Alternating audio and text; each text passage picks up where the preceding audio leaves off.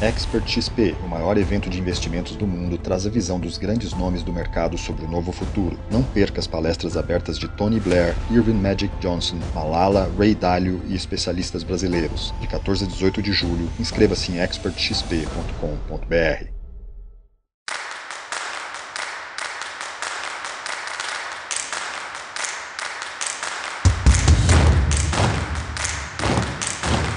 Editora Globo e Época Negócios apresentam Neg News, o podcast que analisa os temas mais quentes da nossa época.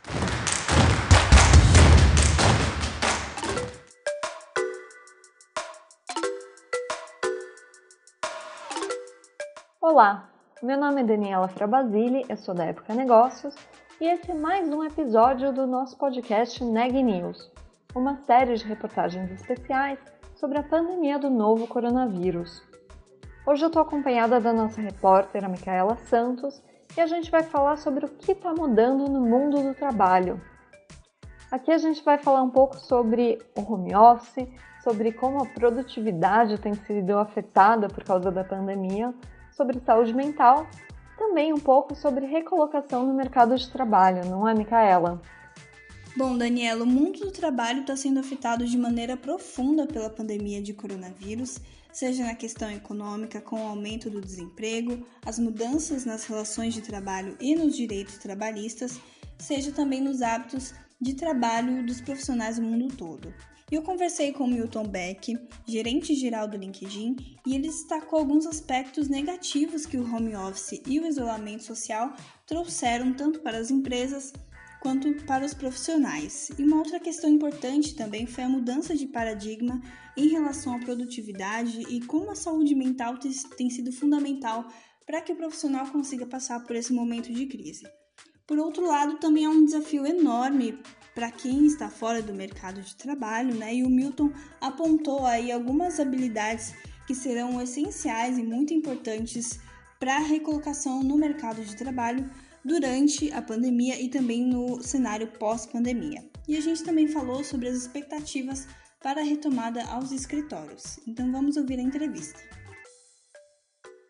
Milton, queria que você falasse um pouco assim sobre as mudanças que a pandemia trouxe para o universo do, do trabalho, né? De que forma você acha que, que a pandemia impactou assim além do, do home office, né? Queria que você falasse um pouco sobre isso. Ah, impactou de todas as formas negativa, a maioria delas de forma negativa, né, Micaela? Então, as pessoas estão tentando ver o, o lado bom da pandemia, né? É, que é difícil, né? Então, o que, uhum. a gente viu que pode acontecer de mais positivo seria uma aceleração na transformação digital das empresas. Então, empresas tradicionais que estavam acostumadas com processos muito tradicionais se viram obrigadas de uma hora para outra a adotarem é, processos digitais, com seus funcionários trabalhando de casa, é, fazendo conferências pelo, pelo computador, é, acessando repositórios de documentos que estão na nuvem, assim por diante, né? Então, se tem um lado positivo foi que alguns processos de, de transformação digital se aceleraram com, com força bruta, né? É, agora, assim, na maioria dos casos, o que a gente viu foi é, empresas com muitos problemas de, de adaptação, é, funcionários muito estressados trabalhando de casa, é, muitas vezes sem a infraestrutura tecnológica necessária, é, do ponto de vista de, do mais básico, seja é, do, do, computador, teclado, mouse, é, cadeiras e, e, mesas adaptadas, até a falta de processos, né, para trabalhar nessa forma. Então, sem ter é, mecanismos de colaboração entre funcionários que estão distantes fisicamente e assim por diante. Então, foi um está sendo, né? Eu falei foi, mas na verdade é uma coisa que continua. Está sendo um período bem tumultuado. Eu acho que agora, passados três meses do início da pandemia, um pouco mais, né? Eu acho que muitas empresas já se adaptaram de uma certa maneira, né? Estão é, conseguindo tocar suas empresas, é, suas, operações desse, desse modo, mas é uma pandemia, né? Não é um uhum. modelo de, de home office que foi adotado espontaneamente, então tem um sofrimento associado, né? Uhum. Eu acho que um dos temas principais é, que tem sido muito discutido desde o início né, do, do home office e tudo mais, a questão da, da produtividade. O que, que você acha que mudou no conceito de produtividade durante o trabalho remoto na pandemia? Como eu vejo, né? Então, você vai ver que tem vários depoimentos de pessoas que falam que tiveram um aumento de produtividade importante, né?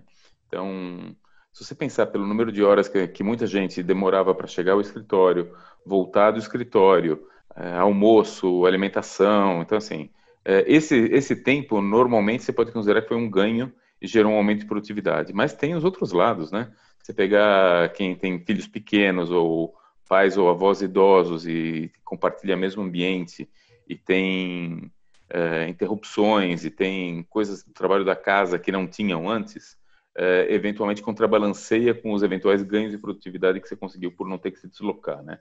Então, eu acho que de forma geral, para muita gente foi, pode ter sido mais produtivo, mas para muita gente não foi, tá? Então, eu tenho vários, conheço, bom, o LinkedIn está tá de home office desde dia 12 de março, né? Uhum. Mas eu tenho vários colegas e amigos que estão em home office e o nível de produtividade varia. Aqueles que estavam mais acostumados com o mundo digital, já estavam mais acostumados com trabalhar de casa, é, talvez tenham até tido um ganho de produtividade, mas eu não acho que isso aqui é uma coisa que valeu para todos, né? Eu acho que tem uhum. muita gente hoje, Micaela, é, muito estressada. Uhum. E o estresse, nós fizemos uma pesquisa recente sobre isso, mostrou que mais de 60% das pessoas que entrevistamos estavam com muito estresse. E é difícil ser produtivo quando você está com muito estresse, né? Então, a gente viu que teve um aumento do número de horas trabalhadas, tá? Isso sim, sem dúvida, tá? Então, é, as pessoas em casa, sem saber exatamente o que se passava nas empresas, inseguras, é, querendo mostrar é, produtividade para as lideranças, tá? às vezes passavam a trabalhar uma hora, teve casos de pessoas que trabalham até quatro, cinco horas a mais por dia, né? Mas, de forma geral, eu não, não vejo como um aumento de produtividade, analisando holisticamente todo o universo de pessoas que foram para casa. Eu acho que teve alguns casos de aumento e muitos casos de diminuição. O que, que você acha? Assim, algumas empresas já, já anunciaram que vão é, adotar o home office permanente, né? Por um lado, é, também pela questão da, da pandemia, que a gente não sabe quando vai terminar, né? Mas, por outro, também pensando em alguns benefícios né, que, que o home office pode trazer, pra, tanto para a empresa, tanto para os funcionários. Como que você vê essa questão? É, assim, quando a gente fala em home office, o número de pessoas no Brasil que tem efetivamente a possibilidade de trabalhar de casa é muito reduzido, eu acho, tá? Então, ele abrange um universo restrito de profissionais. E mesmo dentro desse universo, Micaela, eu acho assim, que nós vamos convergir para um meio termo. Então, quando você pensa que as empresas, elas querem, elas têm cultura, elas têm é, valores, elas querem compartilhar é, essa cultura com os funcionários, é, num ambiente físico é muito mais fácil fazer dentro do escritório, né? Então, muito do, do que é, a gente produz é, depende de você encontrar pessoas sem agenda horário, tá? Então, é aquela conversa que você tem no corredor. É, às vezes eu não sei fazer alguma coisa, eu pergunto para a pessoa que está do meu lado.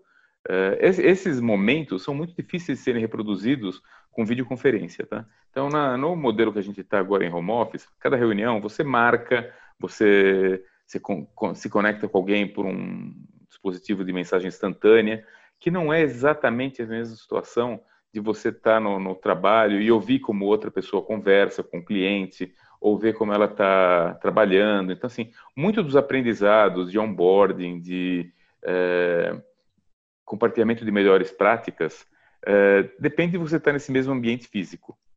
Outras coisas funcionam muito bem do home office, tá?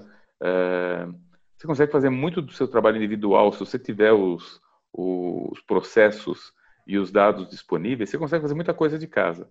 Então, eu uhum. acho que o que vai convergir, Micaela, é para uma coisa no meio, tá? Eu acho que as empresas tendem a diminuir seus espaços. Eu acho que elas tendem a ser mais flexíveis com o home office. Empresas que não acreditavam no home office viram que é possível. Mas eu não acho que vai passar para um modelo 100% de home office, tá? Eu acho que as empresas vão continuar tendo seus escritórios e vão adotar políticas que permitam os funcionários trabalhar de casa um, dois, três dias por semana, não sei, depende de cada uma, né? Mas permitindo essa flexibilidade, permitindo que cada um ache o seu melhor balanço, né? Mas não acho que vai nem para lá, nem 100% para a volta ao escritório e nem 100% para o home office, mesmo porque a volta para o escritório não vai ser a volta que era anterior à pandemia, né? Uhum.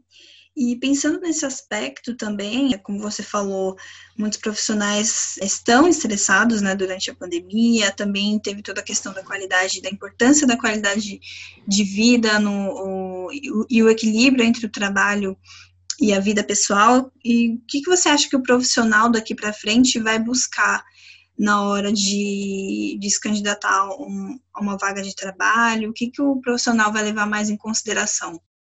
Eu acho assim que tem uma situação que num mercado estável, a busca de um novo profissional pela empresa e ou de um profissional buscar uma nova empresa para trabalhar é uma coisa de duas mãos, né? Então as empresas fazem processos de, de seleção para escolher aquele profissional que melhor se adapta à necessidade que ela tem, mas os profissionais também escolhem as empresas que eles querem trabalhar, né? Então não é uma uma coisa de uma mão só. O que a gente tem visto recentemente é que como o, nível de, de, ofertas de trabalho tem diminuído, ou seja, tem menos vagas disponíveis, é, os profissionais têm escolhido menos, tá? Então, aqueles profissionais que já estão trabalhando estão mais reticentes em mudar, porque tem um receio de mudança em épocas de crises, né? E as empresas, quando estão ofertando vagas de trabalho, estão recebendo centenas, quando não milhares de aplicações, né? Então, o, o processo hoje, nesse instante, é, com o nível de desemprego que tem, com o nível de oferta de trabalho, está um pouco desbalanceado, tá? Então, eu diria que é, os profissionais buscam é, estabilidade, buscam oportunidades de crescimento profissional, é, buscam empresas que estão passando melhor pela pandemia, né? Nada muito diferente do que a gente esperaria, né? Aí, assim, tem um aumento também importante do número de, de, profissionais que estão buscando empregos que eles possam fazer à distância, tá? Então, isso uhum. apareceu nas nossas pesquisas também, tá? Então, o número de, de pessoas buscando empregos que eles possam trabalhar é, à distância cresceu seis vezes. Tá? Então, é, é, óbvio que isso aqui virou um, o assunto home office e trabalho distante, virou um, uma conversa básica hoje nas empresas. Né? Uhum. Agora, as empresas, quando você olha pelo lado das empresas em particular, elas estão buscando profissionais que tenham algumas características específicas e que são muito necessárias nessa época de pandemia, né? Então, a nossa pesquisa mostrou que são cinco habilidades muito importantes: uhum. é, persuasão, colaboração. Colaboração é óbvio, né? Nesse cenário, né? Você tem que trabalhar com, com pessoas é, é, à distância. Que se você não colaborar, vai ser muito difícil, né? Criatividade, também bastante esperado, né? Que muitas empresas têm que adaptar e mudar seus tipos de negócio na, na pandemia. Mas dois muito, muito interessantes é, inteligência emocional e adaptabilidade, né? Então, se as pessoas não tiverem inteligência emocional para lidar com esse cenário de crise, de mudanças constantes, não tiverem resiliência é, e não souberem se adaptar a viver esse novo, essa nova situação, dificilmente elas vão ser, conseguir ser bem-sucedidas, né? Então, as empresas estão buscando, além das habilidades é, mais tradicionais, físicas, de conhecimentos específicos, né? Então, a pessoa tem que saber contabilidade, marketing, usar Excel, é, saber processadores de texto, acessar bancos de dados, etc. Vamos dizer para as pessoas que trabalham nos escritórios, né? Mas elas estão, as empresas estão buscando também essas habilidades interpessoais. Já eram muito importantes e passam a ser ainda mais importantes numa época de transformação que a gente está vivendo. Uhum. Milton, é, eu acho que o LinkedIn, enfim, já é uma plataforma muito importante, né, para profissionais do mundo todo, e acredito que na pandemia tem sido cada vez mais utilizado, né, até para os profissionais poderem se expressar, né, é, falar é, suas experiências, ter uma troca, né, com, com os profissionais, ou até buscar novas oportunidades. Diante disso, teve alguma mudança no comportamento do, do usuário que utiliza o LinkedIn? Ah, teve. Então, assim, o que a gente viu o LinkedIn, só para dar um, um panorama para quem para quem está ouvindo, Micaela, a gente está com hoje no Brasil 43 milhões de usuários, né? Uhum. Então a gente está crescendo em torno de 100 mil novos usuários por semana. Isso é uma coisa bastante constante, né? A gente tem, desde que a gente entrou no Brasil, a gente tem crescido em torno de 100 mil usuários no Brasil. Isso não se alterou tanto, tá? Mas o que alterou muito foi o número de conversas e engajamento na rede. Então cresceu mais de 50%. Então as pessoas, acho que nessa época de de insegurança, trabalhando de casa, sem contato físico, viram nas redes sociais, em particular no, no LinkedIn, uma oportunidade de se conectar a outras pessoas. Né? Então a gente viu um aumento no engajamento de 50%, mais conversas, mais interações, é, uma busca maior por networking, tá? É, vimos também uma, uma, um crescimento muito grande no número de cursos feitos online na plataforma, tá? Então, a gente teve quase 7 milhões de, de, de horas de treinamento realizadas de, de março para cá na plataforma, foi quase o dobro do que a gente tinha antes, tá? Então, uhum.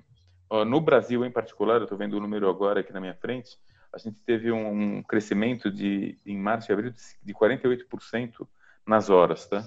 Nossa, é, nas horas, exatamente, nas horas de, de trabalho. Um curso, só como curiosidade, tá? Cursos uhum. de resiliência no LinkedIn tiveram um aumento de 130%, tá? Então, as pessoas buscando é, aprender a como ter mais resiliência, tá?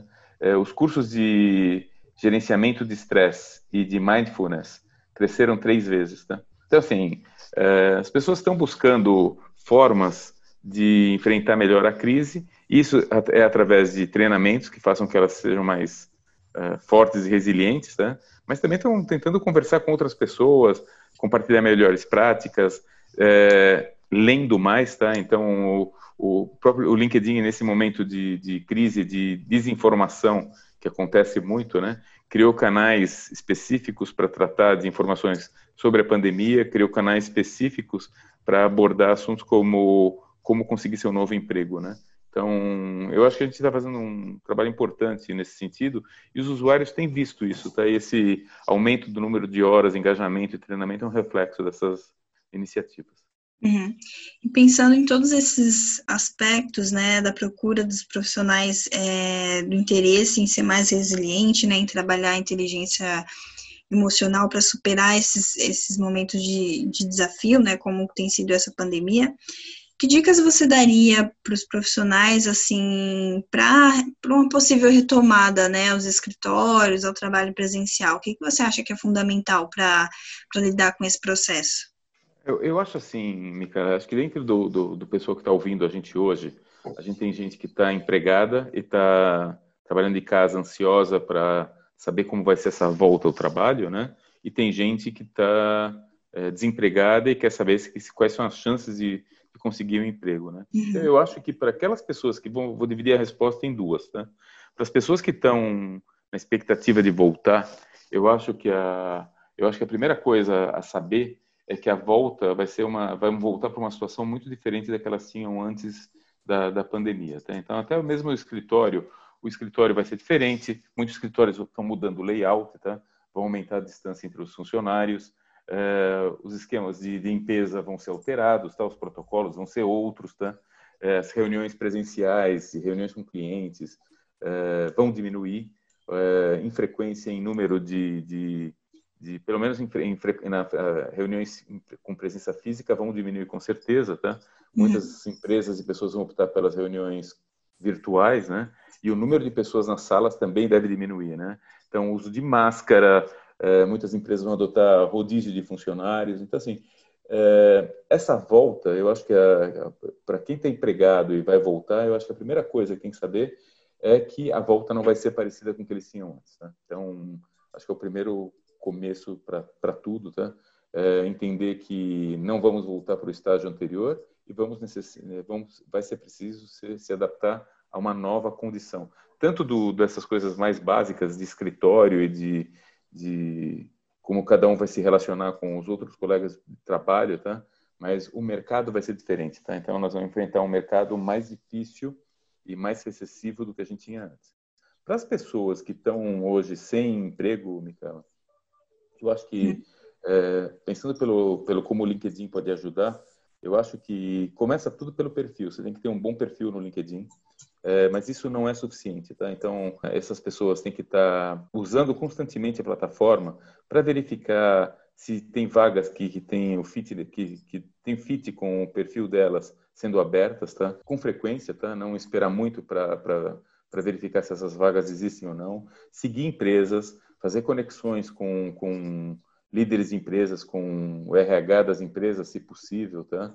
É, ler conteúdo, é, curar com curadoria, né? Ler conteúdo adequado, se manter informada e, por fim, fazer treinamentos, tá? Então, uhum. é complicado quando a gente fala, se você está desempregado, vá fazer treinamentos, né? A pessoa está, às vezes, está muito estressada, né? Com a falta de, de um emprego, né? Mas é importante que, que as pessoas consigam adquirir novas habilidades nessa época de, de crise, para quando voltarem os empregos em maior frequência, que que esses profissionais tenham mais chance de passar nos processos seletivos, né? Então, quanto mais você conseguir se preparar é, nessa época, eu acho que mais chances vai ter de ser bem sucedido num retorno que a gente não sabe exatamente como vai ser, né? Notícias do dia. Uma decisão da Justiça derrubou nesta terça-feira, dia 14 de julho, uma decisão liminar que obrigava as operadoras dos planos de saúde a cobrir o teste para a detecção do novo coronavírus. O chamado teste sorológico, que identifica a presença de anticorpos no sangue dos pacientes que foram expostos ao vírus em algum momento, havia sido incluído no rol de coberturas obrigatórias dos planos de saúde no fim de junho. Quem pediu a derrubada da liminar foi a Agência Nacional de Saúde Suplementar, a ANS. A agência justifica que todo procedimento incorporado no rol de coberturas obrigatórias deve passar por uma análise técnica que avalia a eficácia e o impacto econômico, um estudo que ainda não tinha sido concluído. O braço da Organização Mundial da Saúde para as Américas afirmou que não há evidências de que nenhuma parte do Brasil tenha alcançado a chamada imunidade de rebanho. Isso ocorre quando um percentual de pessoas imunes ao vírus é tão alto em uma população que isso impede que a doença siga circulando naquela região. Nos últimos dias, alguns epidemiologistas e novos estudos passaram a sugerir a possibilidade dessa imunidade coletiva para explicar a redução sustentada de novos casos de Covid-19 em áreas como São Paulo e Manaus. Essas duas cidades sofreram com surtos graves do novo coronavírus nas últimas semanas e têm vivenciado agora momentos de reabertura e maior circulação de pessoas, sem que isso tenha sido acompanhado de novos picos da doença. De acordo com a OMS, é necessário que algo entre 50% e 80% da população tenha tido contato com o novo coronavírus para que se alcançasse essa imunidade de rebanho. Hoje, a estimativa é de que cerca de 14% da população da capital do Amazonas tenha contraído o novo coronavírus e desenvolvido anticorpos. Em São Paulo, essa taxa é de pouco mais de 3%. O governo federal autorizou que empresas recontratem empregados demitidos sem justa causa durante a pandemia do novo coronavírus. Antes dessa decisão, a recontratação de um funcionário demitido há menos de 90 dias era considerada uma fraude. A flexibilização só vale enquanto durar o estado de calamidade pública decorrente da pandemia. A contrapartida apresentada pelo governo é de que os termos do contrato rescindido precisam ser mantidos na nova contratação. De acordo com o último boletim divulgado pelo Conselho Nacional de Secretários de Saúde, o Brasil tem hoje 1.926.824 casos confirmados de Covid-19. O número de óbitos é de 74.166. Com isso, o Brasil tem uma taxa de letalidade de 3,8%. O Neg News de hoje termina por aqui. A gente volta amanhã.